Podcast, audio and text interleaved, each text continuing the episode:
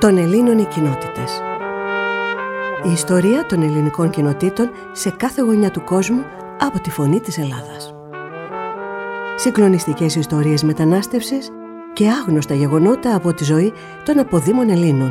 Προφορικές μαρτυρίες και καταγραφές και σπάνια ηχητικά τεκμήρια που έρχονται για πρώτη φορά στο φως. Των Ελλήνων οι κοινότητες. Ένας κύκλος δραματοποιημένων ραδιοφωνικών ντοκιμαντέρ σε έρευνα και παρουσίαση Θωμά Σίδερη.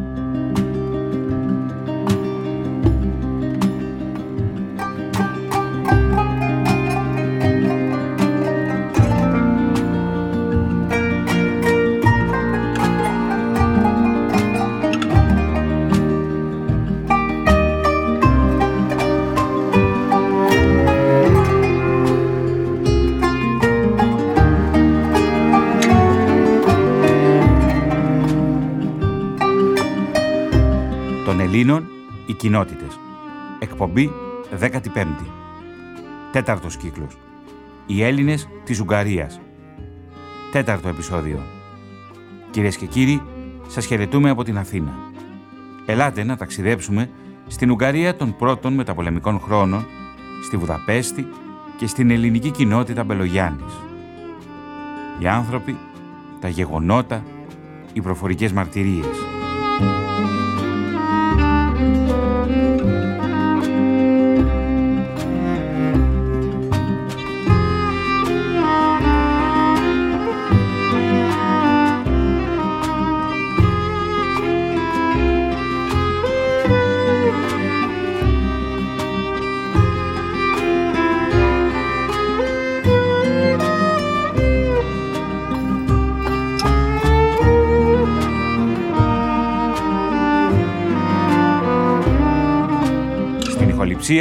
Του σημερινού επεισοδίου ο Κώστας Κυριακάκης.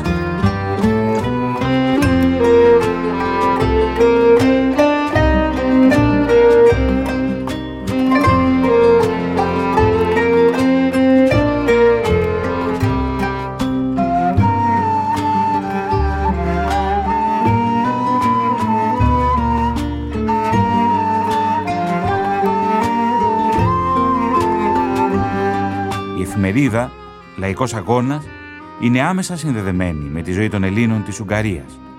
Ένα έντυπο που κατέγραψε την καθημερινότητα, την κοινωνική ενσωμάτωση, τον μόχθο και τη βιοπάλη μακριά από την πατρίδα.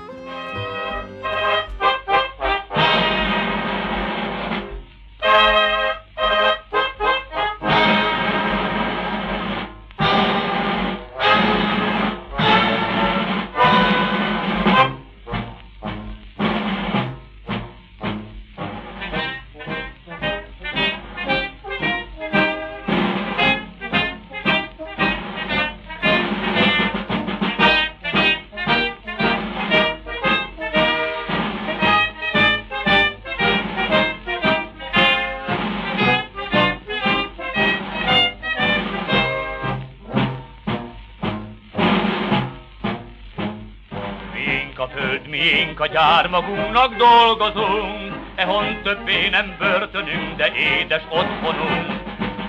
A kép, mint óriás karének zengadal, előre munkás milliók, miénk a diadal.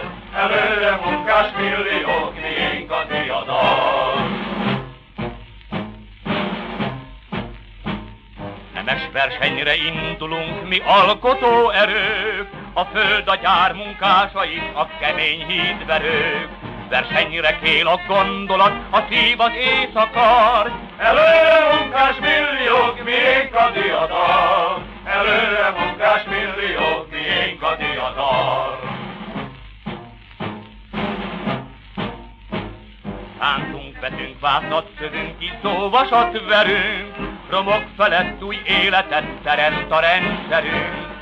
A gyermekünk, ha nagyra nőtt, övé lesz majd a dal. Előre munkás milliók, miénk a diadal. Előre munkás milliók, miénk a diadal.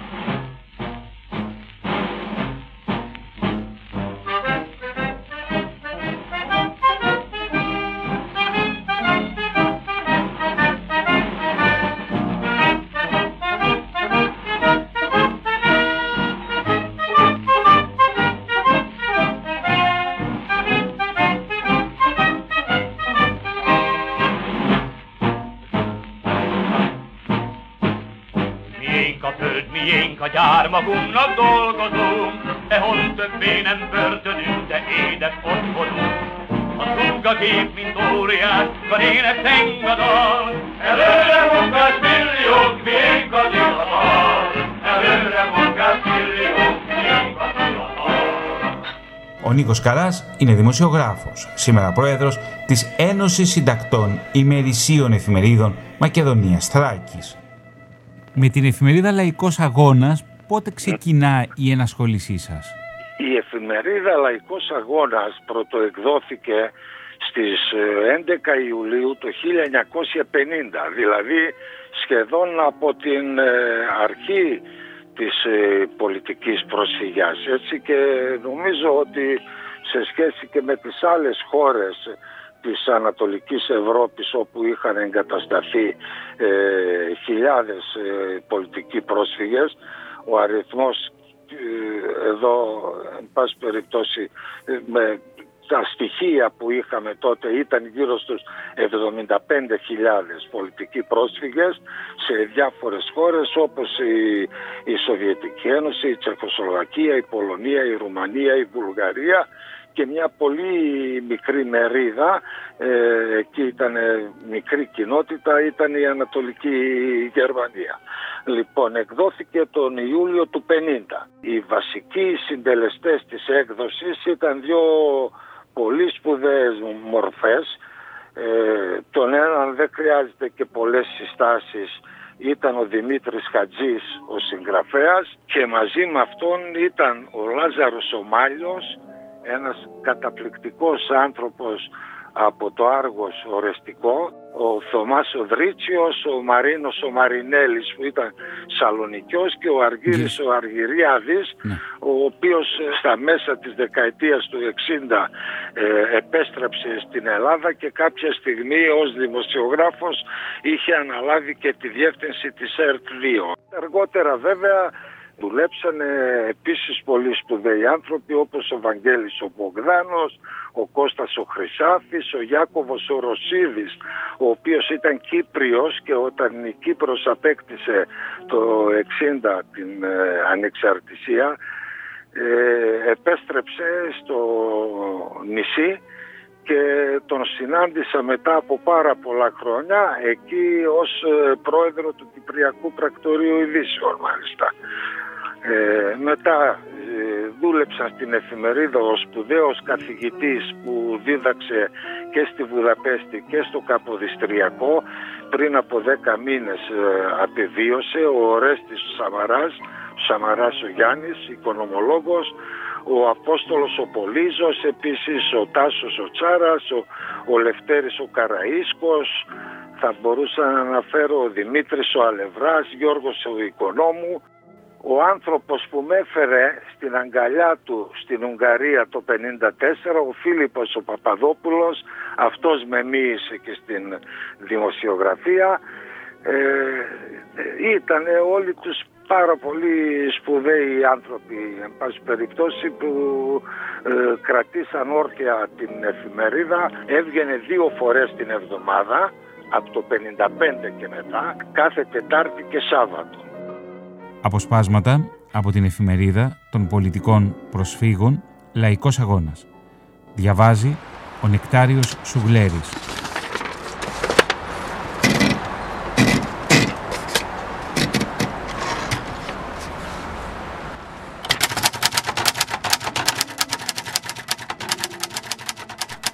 Μπήκαμε πια στον Σεπτέμβριο. Το καλοκαίρι πέρασε, οι δουλειές οι πιο σοβαρές στο κολχός μας τελείωσαν με επιτυχία. Είναι καιρός πια να σκεφτούμε πώς θα αρχίσουμε τα πολιτικά μαθήματα και τα μαγιάρικα στην οργάνωσή μας, που λόγω του καλοκαιριού και της φούριας της δουλειάς τα είχαμε σταματήσει. Χρειάζεται αντλώντας πείρα από την περσινή χρονιά, προσαρμοσμένη στις σημερινές συνθήκες που μας δημιουργεί το πέρασμά μας στο κόμμα των Ούγγρων εργαζομένων, να ξεκινήσουμε έτσι που να κερδίσουμε περισσότερα την καινούργια χρονιά να μάθουμε πιο πολλά, να γίνουμε καλύτεροι. Ήδη στην κομματική οργάνωσή μας άρχισε η προετοιμασία. Τα γραφεία των κομματικών οργανώσεων βάσης μελέτησαν όλους τους συντρόφους Μίλησαν ιδιαίτερα με τον καθένα και απάλαξαν από το σεμινάριο και το μάθημα της μαγιάρικης γλώσσας τους συντρόφους που λόγω ηλικίας δεν μπορούν να τα παρακολουθήσουν. Οι συζητήσεις που έγιναν με τους συντρόφους έδειξαν ότι από όλους υπάρχει η διάθεση για μόρφωση αρκεί να μην παρουσιάζονται τα λάθη και οι καθυστερήσεις που μερικές φορές είχαμε πέρσι. Αρκεί το κάθε μάθημα, πολιτικό ή μαγιάρικο, να γίνεται έτσι που πραγματικά να βοηθάει. Η ίδια δουλειά που έγινε με τα μέλη του κόμματος γίνεται και με τους εξοκομματικούς αγωνιστές που μπορούν και θέλουν να παρακολουθήσουν το σεμινάριο και τα μαγιάρικα. Για τη διδασκαλία στο σεμινάριο καθορίστηκαν τρεις σύντροφοι που οι δύο από αυτούς πάνε σε μαγιάρικο κομματικό φροντιστήριο διάρκειας τριών εβδομάδων για να διδαχτούν τον τρόπο που χρησιμοποιούν οι φίλοι μας στις παραδόσεις και εξετάσεις των μαθημάτων. Αυτό είναι φυσικό πως πολύ θα βοηθήσει όλη την προσπάθεια και όλους τους συντρόφους που θα παρακολουθούν γιατί η διδασκαλία θα γίνεται με σύστημα. Το πολιτικό σεμινάριο θα αρχίσει στις 15 Δεκάτου του 53. Για το μάθημα της γλώσσας θα συγκροτηθούν τέσσερις γκρούπες ανάλογα με το τι ξέρει ο καθένας και τις δυνατότητες αφομοίωσης που έχει. Τα μαθήματα θα τα διδάσκουν μαγιάροι δάσκαλοι που διδάσκουν στο σχολείο του χωριού.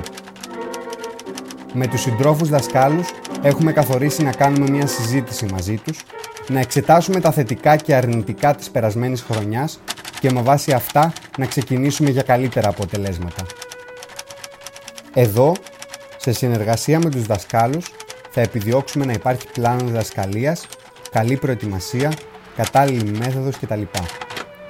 ώστε μαζί με τη δική μας προσπάθεια να μπορέσουμε να σημειώσουμε πρόοδο στη γλώσσα. Οι σχολές αυτές θα αρχίσουν να λειτουργούν στις αρχές του Οκτώβρη. Πιστεύουμε ότι με τα μέτρα που παίρνουμε και με τη βοήθεια όλων των συντρόφων και συναγωνιστών θα πετύχουμε το χρόνο αυτό να λειτουργήσουν υποδειγματικά τα σεμινάρια και οι σχολές της μαγιάρικης γλώσσας. Τα μέλη του κόμματος που τις μέρες αυτές περνάμε στο κόμμα των ούμπρων εργαζομένων πρέπει να χωνέψουμε καλά πως το κόμμα των ούμπρων εργαζομένων πολύ αυστηρά κρίνει κάθε αδιαφορία στην παρακολούθηση των σχολών και πρέπει να δείξουμε συνέπεια στην εκπλήρωση του σοβαρού αυτού καθήκοντός μας.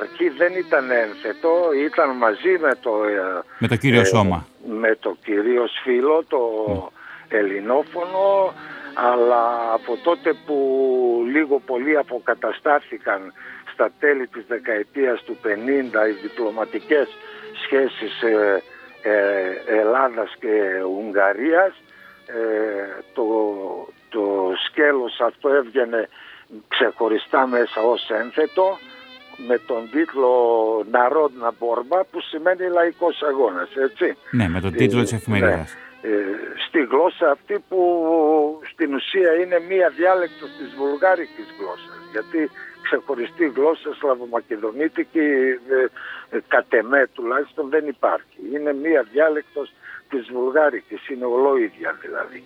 Και ένας δεύτερος λόγος που είχε μπει ως ένθετο ήταν ότι τότε πια υπήρχαν δεκάδες χιλιάδες μετανάστες Έλληνες στη Δυτική Ευρώπη που γνωρίζαν για την ύπαρξη της εφημερίδας και ήθελαν να την έχουν, οπότε εκεί πήγαινε μόνο το ελληνόφωνο τμήμα. Η εφημερίδα λειτουργούσε ως ενοποιητικός παράγοντας για τους πολιτικούς πρόσφυγες.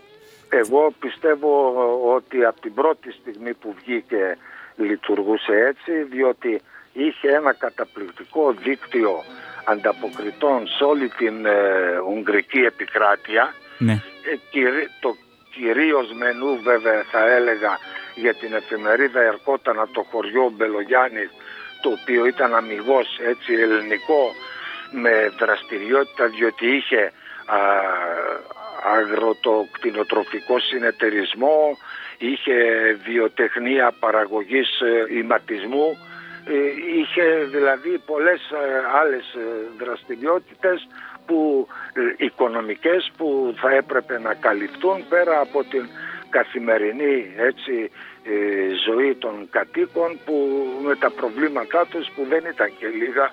Εδώ πρέπει να σημειώσω ότι η Ουγγαρία ήταν από τις χώρες που σε αναλογία δέχτηκε τους περισσότερους βαριά τραυματίες ε, αγωνιστές του Δημοκρατικού στρατού που σημαίνει ότι αυτοί οι άνθρωποι είχαν και ιδιαίτερα προβλήματα. Δηλαδή είχαμε πάρα πολλούς αναπήρους, ε, αόματους, ε, απονάρκες κλπ.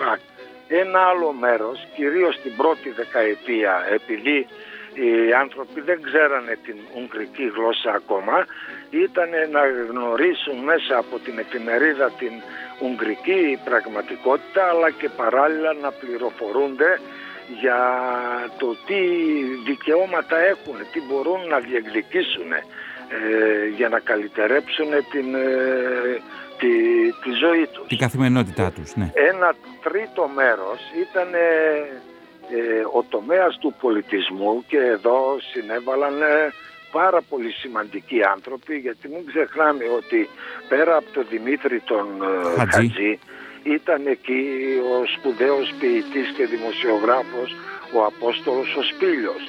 Ήταν εκεί το ζεύγος ε, του, του Μέμου και της Ζιζής Μακρύ, του, του Γλύπτη δηλαδή και της ε, Ζιζής Μακρύ. Οι οποίοι είχαν φύγει από την Ελλάδα με το πλοίο Ματαρόα. Ναι, ναι, ναι, ναι, ναι.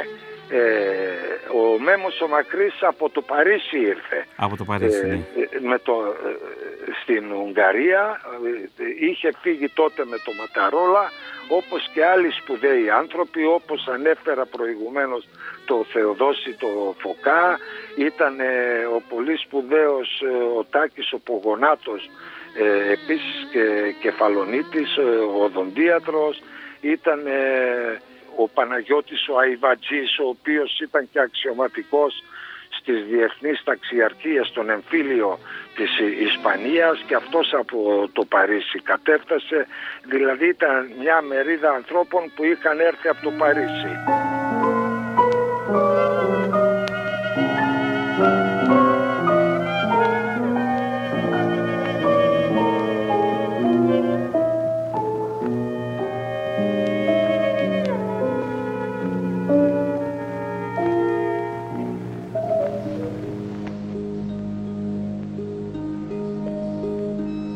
Αυτόν που κοιτούσε στη φωτογραφία είναι ο πιο μικρότερος αδερφός μας από τους πέντε που είμαστε. Το λένε Χάρη.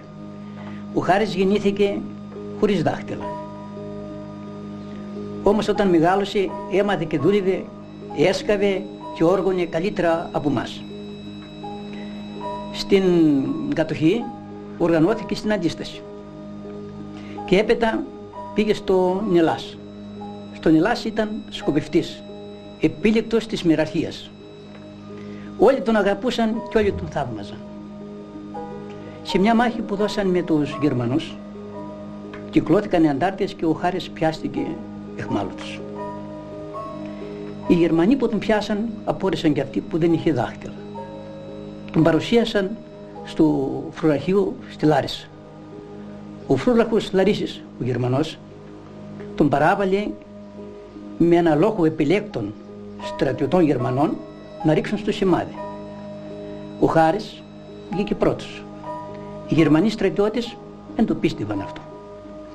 Εκείνη την ώρα ο Φρούραχος καρφίτσωσε ένα βραβείο στο στήθος στο Χάρη.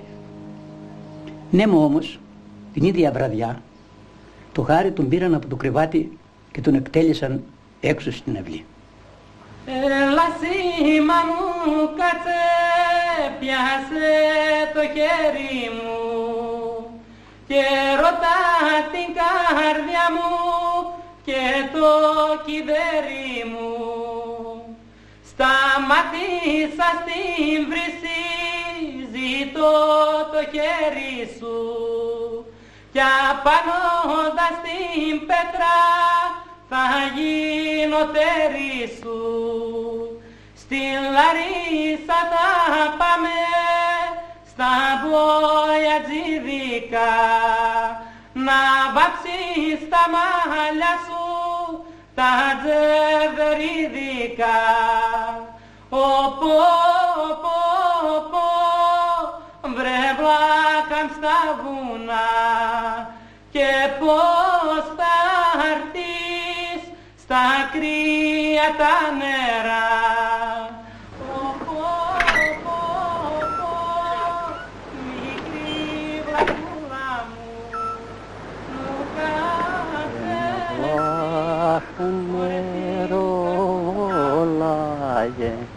Να πω ψηλή χούλα με τη ροκού ροκούλα η μαύρη γνεθόντα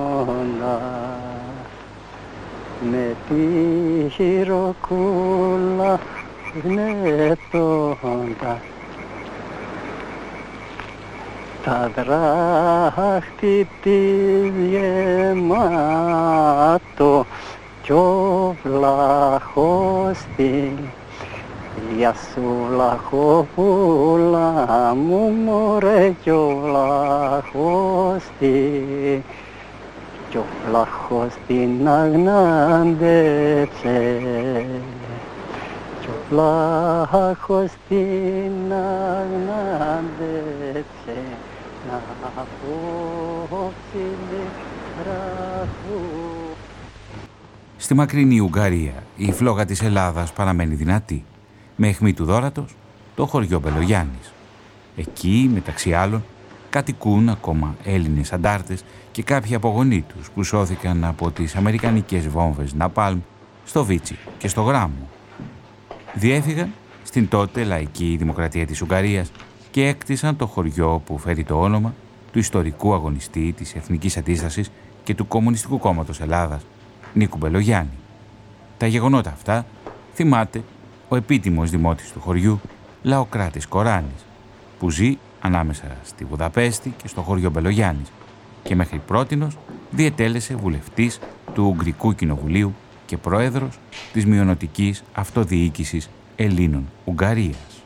Καταρχάς με, ε, ε, με τον ερχομό εδώ των Ελλήνων ε, πολιτικών προσφύγων στην αναγκαστική προσφυγιά επικεφαλής ήταν βέβαια η οργάνωση του ΚΚΕ ε, σε κάθε κράτος του τότε Ανατολικού Μπλοκ είχε κάνει γραφεία ανάμεσα των οποίων ήταν και, το, και εδώ στη Βουδαπέστη όπου μετά που διέκοψε τις ε, ε διπλωματικές σχέσεις στην Ουγγαρία με την Ισπανία μας δόθηκε εμάς η τότε πρεσβεία της Ισπανίας.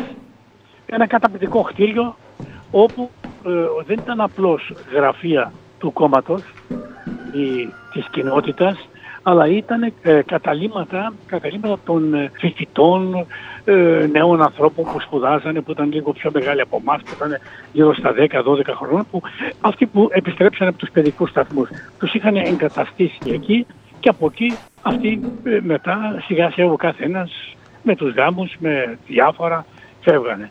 Και έτσι ε, μετά την μεταπολίτευση, αν θυμάμαι καλά, εδώ μετά το 59, 60 κάπου εκεί, ε, μας το πήραν το κτίριο αυτό και εγκατασταθήκαμε σε, μια, ε, σε ένα μεγάλο διαμέρισμα, το 8ο διαμέρισμα. Αλλά πριν όλα όλα αυτά, Ναι. όλοι οι Έλληνες που φτάσαμε εδώ στην Ουγγαρία, ε, μετά που έτσι τα γεγονότα το 56 που προανάφερα στην προηγούμενη συνέντευξη ε, και γυρίσαμε στα σπίτια μας, τότε ε, είχαμε εγκατασταθεί εν μέρη ε, στο Ντόχαντιαρ, ένα, είχαν αδειάσει οι Ούγγροι ένα καπνεργοστάσιο όπου ήμασταν εκεί πάνω από 900 και οικογένειες. Οι αντάρτες αφήσαν τα τουφέκια, πήραν τους κασμάδες και φτιάξαν το χωριό μας.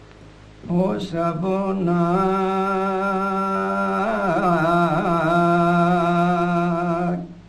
κι αν περάσα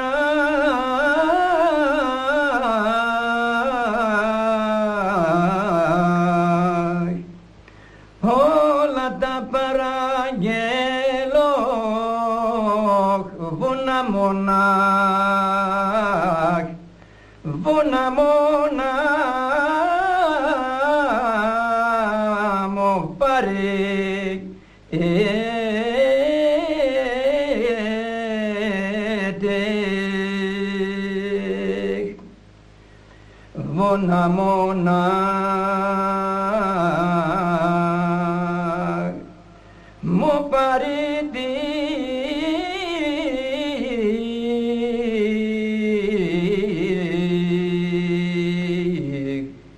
Ωρε και πίσω να μου πάτε να παναειδώ να παναειδώ μόναμ τη μάνα άιντε μόναμ τη μάνα μου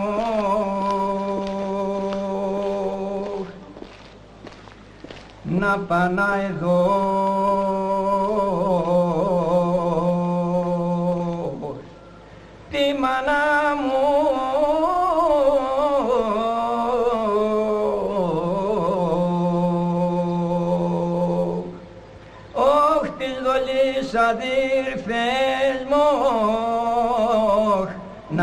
जी न केजी Badrizak Haydi Badrizak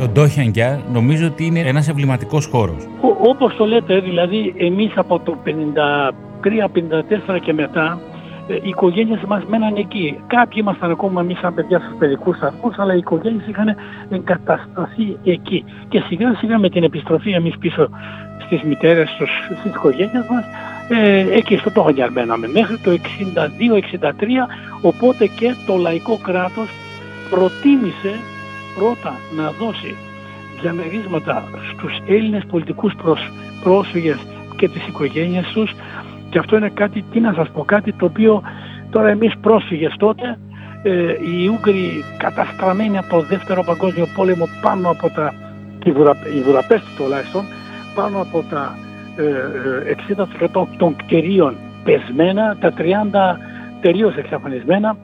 Παρ' όλα αυτά ξεκινήσαν δειλά-δειλά και 62, 63, 64 μέχρι το 68 ε, κάνανε αυτά τα, προκα, τα του σοβιετικού τύπου Ναι. τα διαμερίσματα. Και οι πρώτοι οι οποίοι εγκατασταθήκαν και ήταν Έλληνες. Κύριε Κοράνη, έχετε ένα συμβολικό όνομα, το Λαοκράτης, που το Μάλιστα. έδιναν συνήθως οι πολιτικοί πρόσφυγες στα παιδιά τους; Και εγώ γεννήθηκα ακριβώς εκείνη την ημέρα που έπρεπε να φεύγουμε και κάποτε θα, θα σας το στείλω ε, και ένα φων- ε, φωνητικό υλικό που η μάνα μου το έβγαλε τραγούδι. Το 48 ποτέ δεν το ξεχνώ Ναι. και διάφορα δικά της λόγια. Πολύ όμορφα όμως, με μια έτσι δικιά τους μελωδία που πραγματικά με, τη, με το που με αποκτά ε, έρχονται τα αεροπλάνα να βομβαρδίσουν τις περιοχές των ανταρτών γιατί οι αντάρτες του Δημοκρατικού Στρατού ε, τα εφόδια τους ε, και τα λοιπά ήταν από τα γραμμοχώρια όπου κατάγομαι και εγώ, όπου γεννήθηκα εγώ και μερικών ωρών ξεκινήσαμε με την οικογένεια και με τα αδέρφια μου να διασχίσουμε ένα τεράστιο κομμάτι γύρω στα 40 χιλιόμετρα και με τα πόδια να περάσουμε στην Αλβανία όπου οι Αλβανοί μαζευτήκανε και με τη σειρά τους και αυτοί δώσαν κάποια βοήθεια μέχρι που τα ανατολικά κράτη δείξανε έτσι μια, μια δυνατότητα ε, τουλάχιστον για την Ουγγαρία τα ημωρομάνες, τα πολύ μικρά παιδιά και οι βαριά τραυματίες αντάρτες τους έχουν φέρει εδώ για περιθάλψη και εμάς βέβαια στα μικρά παιδιά στους σταθμούς.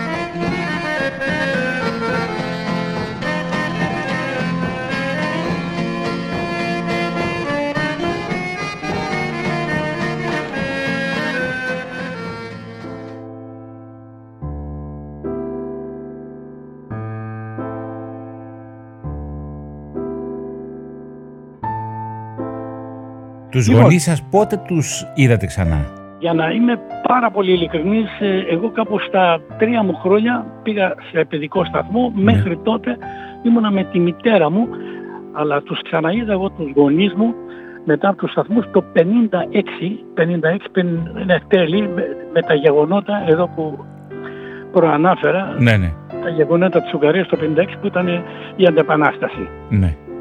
Η αντεπανάσταση, κύριε Κοράνη, λειτουργεί ως πρόβλημα για την ελληνική κοινότητα, γιατί είναι ένα σημείο, ίσως μελανό, ίσως ένα σημείο που δεν θα ήθελα να το θυμούνται.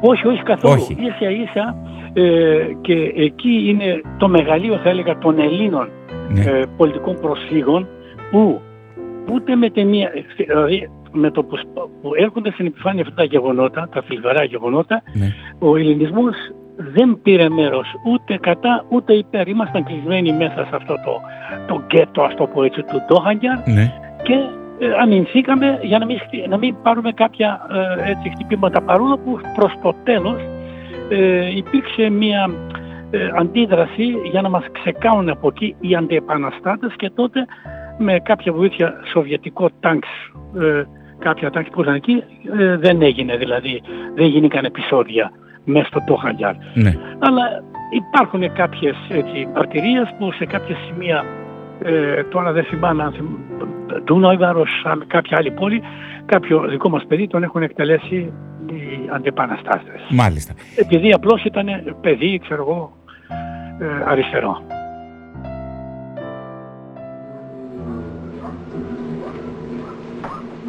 Από τότε που έφυγες γέμισε το χωριό Μαγιάρους. Ήμασταν 2.000 Έλληνες και ζήτημα αν μείναμε 500.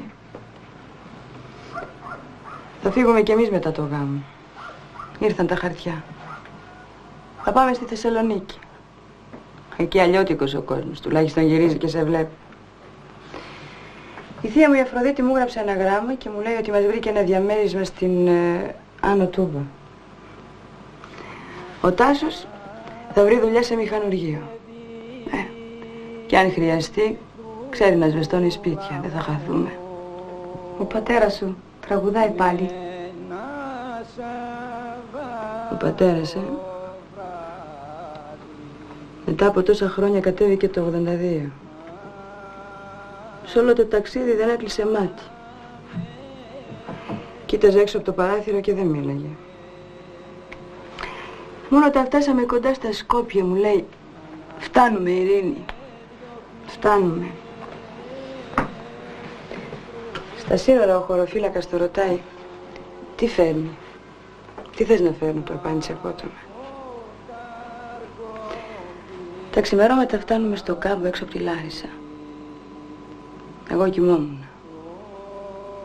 Ξαφνικά ακούω κάποιον να τραγουδάει. Ξυπνάω και ήταν ο πατέρας που είχε βγει στο διάδρομο, κοιτούσε τα χωράφια και τραγουδούσε. Βγήκαν κι άλλοι. Πετάχτηκε ένας και του λέει «Ρε Μπάρμπα, τι θες και τραγουδάς πρωί πρωί». Εκείνος δεν του απάντησε. Εκεί όρθιος στο διάδρομο συνέχισε το τραγούδι. Πήγα κοντά του και τον είδα να κλαίει. Σκληρός άνθρωπος. Ποτέ δεν τον είχα δει να κλαίει. Thank you.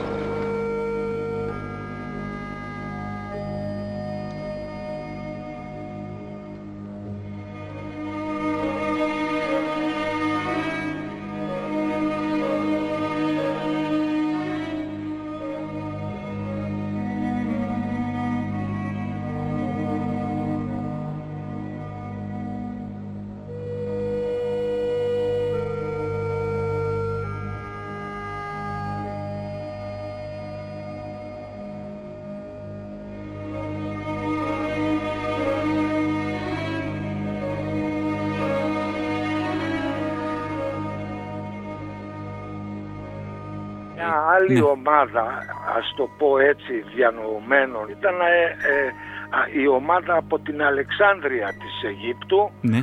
όπως ήταν ο δημοσιογράφος πολύ σπουδαίος και σκηνοθέτης ο Νίκος ο Παπε- Παπαδημητρίου, ήταν ε, ο Κωνσταντίνος ο Γεωργαλάς, ο οποίος δεν θα έλεγα ότι τίμησε και τόσο μετά ε, την- τους πολιτικούς πρόσφυγες γιατί επέστρεψε στην, στην Ελλάδα και κάποια στιγμή έγινε ο, ο, ο ιδεολόγος της Χούντας, ο γνωστός Γεωργαλάς, γι' αυτόν μιλάμε, ναι, αλλά ήταν και σπουδαίοι άνθρωποι από την Κύπρο όπως ε, ο μετέπειτα πρόεδρος της Κύπρου ο Γιώργος ο Βασιλείου που ήταν στη Βουδαπέστη, ο Γιάκωβος ο Ρωσίδης, ο σπουδαίος γιατρός ο Σαβίδης και λοιπά. Δηλαδή είχαμε διασπορά από πολλά σημεία του ελληνισμού. Ο Γιώργος Βασιλείου εργάστηκε στο ραδιοφωνικό σταθμό Βουδαπέστης στις αρχές της δεκαετίας του 1950.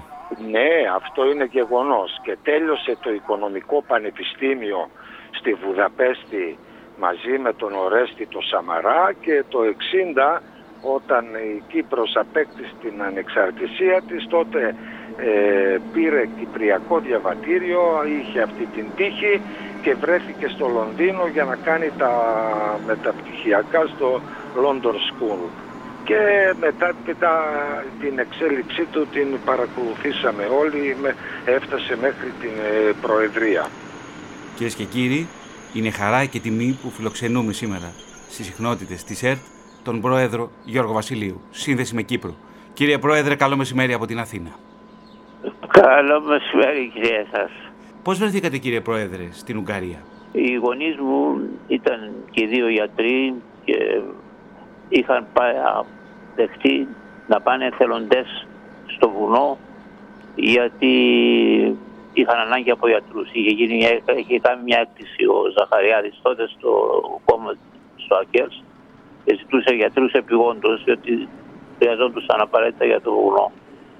Και έτσι τα, ο πατέρας μου που ήταν διάσημος γιατρός μεν αλλά ταυτόχρονα και πολύ πίστευε πολύ στην ανάγκη για να χτίσουμε τον νέο κόσμο και να δώσουμε τη ζωή μας αν χρειάζεται.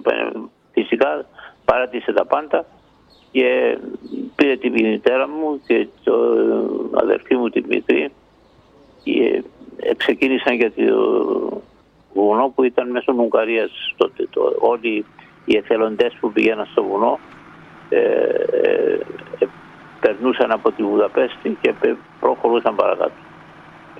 Και έτσι ήρθαν και οι γονείς μου βρεθήκαν στην Ουγγαρία και στο, σαν αποτέλεσμα εγώ ήμουν στη Γενέβη, σπούδαζα γιατρός τότε και ε, έμεινα μόνος μου, δεν, δεν είχα καμιά βοήθεια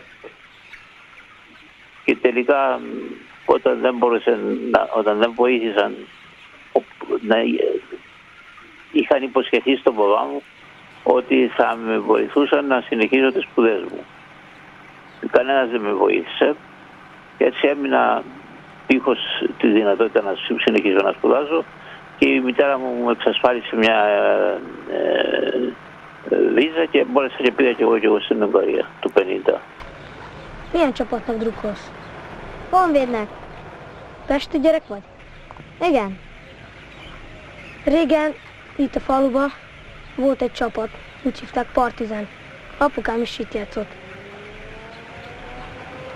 A megyében a legjobb csapat volt. De amióta mindenki elment, azóta feloszlott az egész, és nem volt jó. Szóval nem volt csapat a falunak. Az apukádat hogy hívják? Achillesnek. És az anyukádat? Rinának. Az én apukámat Krisztusnak, és az anyukámat meg Jutkának hívják.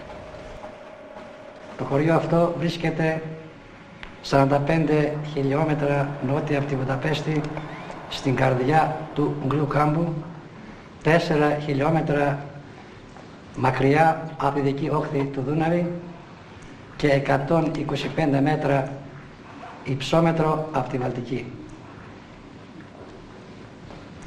Στις 26 του Μάη 1950 ήρθαν οι πρώτοι οικοδόμοι του για να συνεχιστεί με γρήγορους ρυθμούς η οικοδόμηση αυτού του χωριού για να στεγάσει ένα μεγάλο αριθμό Ελλήνων πολιτικών προσφύγων που βρέθηκαν στην Ουγγαρία όχι για μόνιμη εγκατάσταση αλλά όπως τότε πιστεύουμε εμείς προσωρινά. Έτσι στις 31 του Δεκέμβρη 1950 εγκαταστάθηκαν στο χωριό μας 1.620 πολιτικοί πρόσφυγες. Η καθημερινότητα πώς είναι στο χωριό, δηλαδή έχουν κατανεμηθεί στις εργασίες τους οι ενήλικες, δηλαδή δουλεύουν κυρίως πού, σε εργοστάσια, ε, πώς λοιπόν, οργανώνεται ε, δηλαδή η καθημερινότητα στον Πελογιάννης; Ε, όπως γνωρίζω εγώ και από τα ντοκουμέντα που βγήκαν στην επιφάνεια τώρα τελευταία γιατί γραφήκανε διάφορα θα έλεγα ε, βιβλία πάνω στο θέμα αυτό ε, και βέβαια διαβάσει τα, τα ντοκουμέντα λέει ότι οι πρώτοι οι Έλληνες που βρεθήκαν εδώ επειδή δεν ξέρανε ούτε γλώσσα τίποτα πήγανε σε, διαφόρου, σε διάφορους αγροτικούς συνεταιρισμούς να κάνουν αγροτικές δουλειές.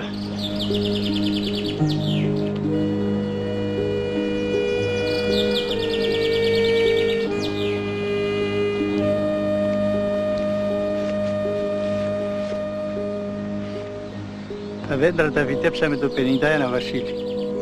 Εδώ ήταν κάμπος. Έπιανε όλο το μέρος και καλαμπόκια.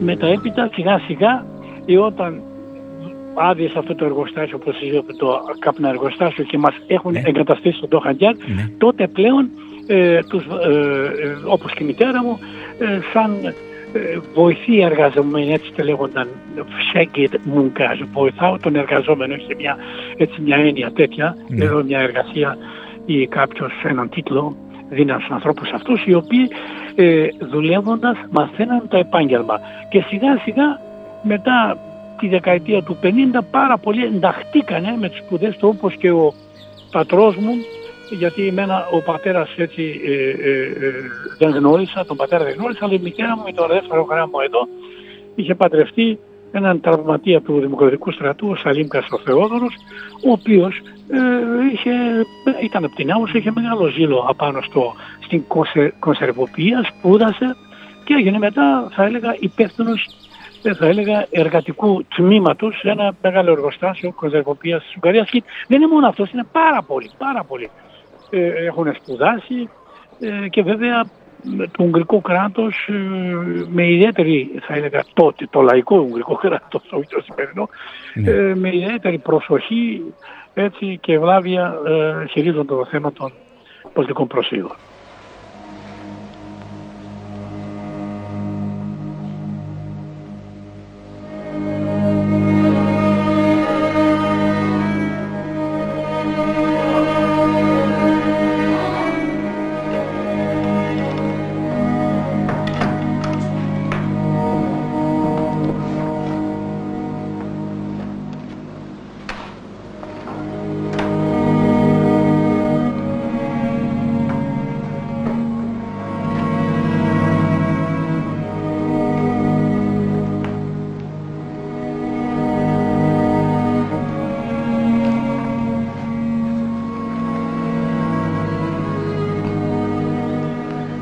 Σιδηρόπλος Χρήστος, Σιδηροπούλος Σουλτάνα, Σιδηρόπλος Γιώργος, Σιδηροπούλου Ακριβή του Βασιλείου.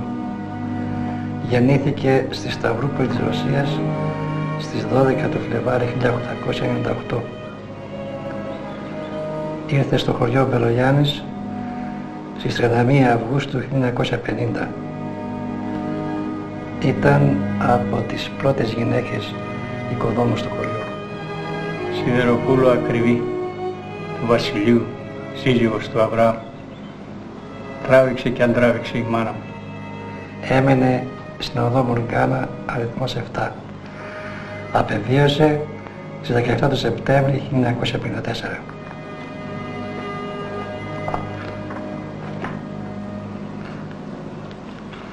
Εδώ είναι όλα γραμμένα. Πώς ήρθαν, πόσοι πέθαναν, πόσοι έφυγαν. Εσύ έμεινες στη Βουδαπέστη. Τον καιρό που ζούσε η μάνα σου, ερχόσουν και μας έβλεπες. Από τότε πολλά άλλαξαν στη ζωή μας. Φτιάσαμε τους δρόμους, τα πεζοδρόμια, καινούργια πάρκα, φυτέψαμε πιο πολλά λουλούδια, τριανταφυλές. Οι κλιματαριές μας μεγάλωσαν δύσκολα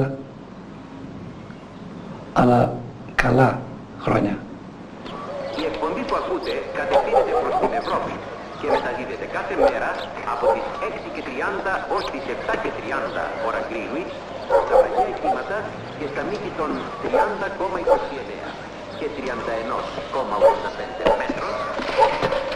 Μας ρωτάτε; Σας απαντάμε. Το ραδιοφωνικό σας Καλώς το φίλο το Βασίλη. Γεια σου Μήτρο. Αυτοί οι τραυματίες του Δημοκρατικού Στρατού οργα... οργάνωσαν, ε, θα έλεγα, ε, ε, ομάδες, ομάδα, αν θυμάμαι πρώτα Πάρτιζαν, μετά ονομάστηκε Όλυμπος. Ε, αυτούς που ακούτε σήμερα Γιούτσο, έμπαινε Γιούτσο που λέμε. Ναι βέβαια, που είναι πολύ γνωστό. Ο, ναι. Μπράβο, όλοι αυτοί οι Κερμανίτες και τα λοιπά, όλοι αυτοί ήρθαν από εδώ από την Ουγγαρία. Ποδοσφαιριστές, ε, γιατί η Ουγγαρία ε, τουλάχιστον στον αθλητισμό την εποχή και εκείνη και τώρα είναι από τα κράτη τα οποία δίνουν ιδιαίτερη προσοχή ε, στο θέμα αυτό στην εκπαίδευση των παιδιών σε σωματική αγωγή και σε διάφορα αθλήματα. Εγώ ε, μεταξύ άρχισα να σπουδάζω οικονομικά στο Πανεπιστήμιο, αλλά ε, ε, χρειαζόντουσαν κάποια βοήθεια όσοι εργαζόντουσαν στο σταθμό ε, έπρεπε να μπορούν να βάλουν κάνουν κάποια άδεια και ε, χρειαζόταν ένας που να μπορεί να αντικαθιστά. Και ε, εγώ ε, δεν είπα ευχαρίστως να πάω και άρχισα να δουλεύω έτσι στο Ουγγρικό ραδιοσταθμό, στην ελληνική εκπομπή του Ουγγρικού, ραδιοστα... του Ουγγρικού ραδιοφώνου. Γρήγορα όμως κύριε Πρόεδρε, βρεθήκατε να καλύπτετε αθλητικές ειδήσεις. Ξεκίνησα με το να είμαι ε, συνεργάτης του, ραδιοφώνου, του ραδιοφώνου. Ε, με ευχαριστούσε ιδιαίτερος αυτό το πράγμα. Ναι. Αλλά ε, ε, λόγω χαρακτήρα ε, άμα ανακατευόμουν με κάτι ήθελα να είμαι όσο το δυνατόν πιο δραστήριος. Και ε, πέραν από το ότι δούλευα σαν εκφωνητής όποτε έλειπαν, έπαιρναν άδεια οι άλλοι οι, οι κανονικοί υπάλληλοι του σταθμού. Ε, έκανα την πρόταση εγώ τους είπα κοιτάξτε ε, καλά θα είναι να μεγαλώσει η εκπομπή και να μπορεί να ε, καλύπτει αθλητικά νέα τα οποία η Ουγγαρία τότε πρέπει να σας πω ήταν στις δόξες της στο ποδόσφαιρο. Θεωρείται η καλύτερη ομάδα, η ποδοσφαιρική ομάδα της, η εθνική ομάδα της Ουγγαρίας. Ήταν ε, η καλύτερη ποδοσφαιρική ομάδα στην, στην Ευρώπη. There is number five, but he's not the centre half. Now a chance for Hidaguti. It's a goal!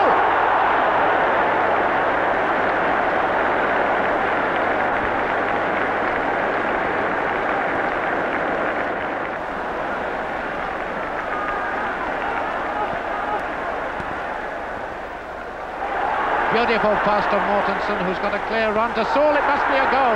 Must be a goal.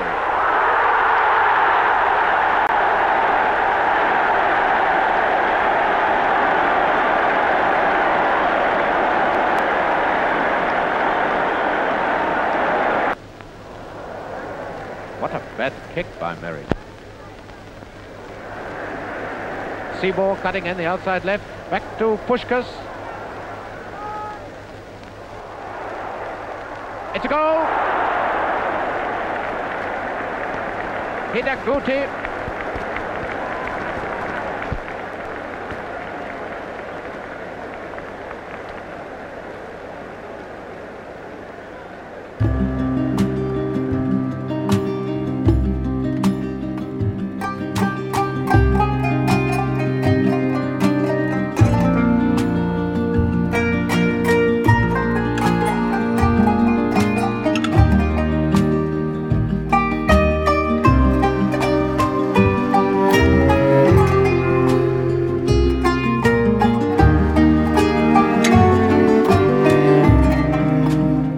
Σημείο αυτό, κυρίες και κύριοι, ολοκληρώνεται και το σημερινό επεισόδιο του τέταρτου κύκλου των ραδιοφωνικών ντοκιματέρ για τους Έλληνες στην Ουγγαρία.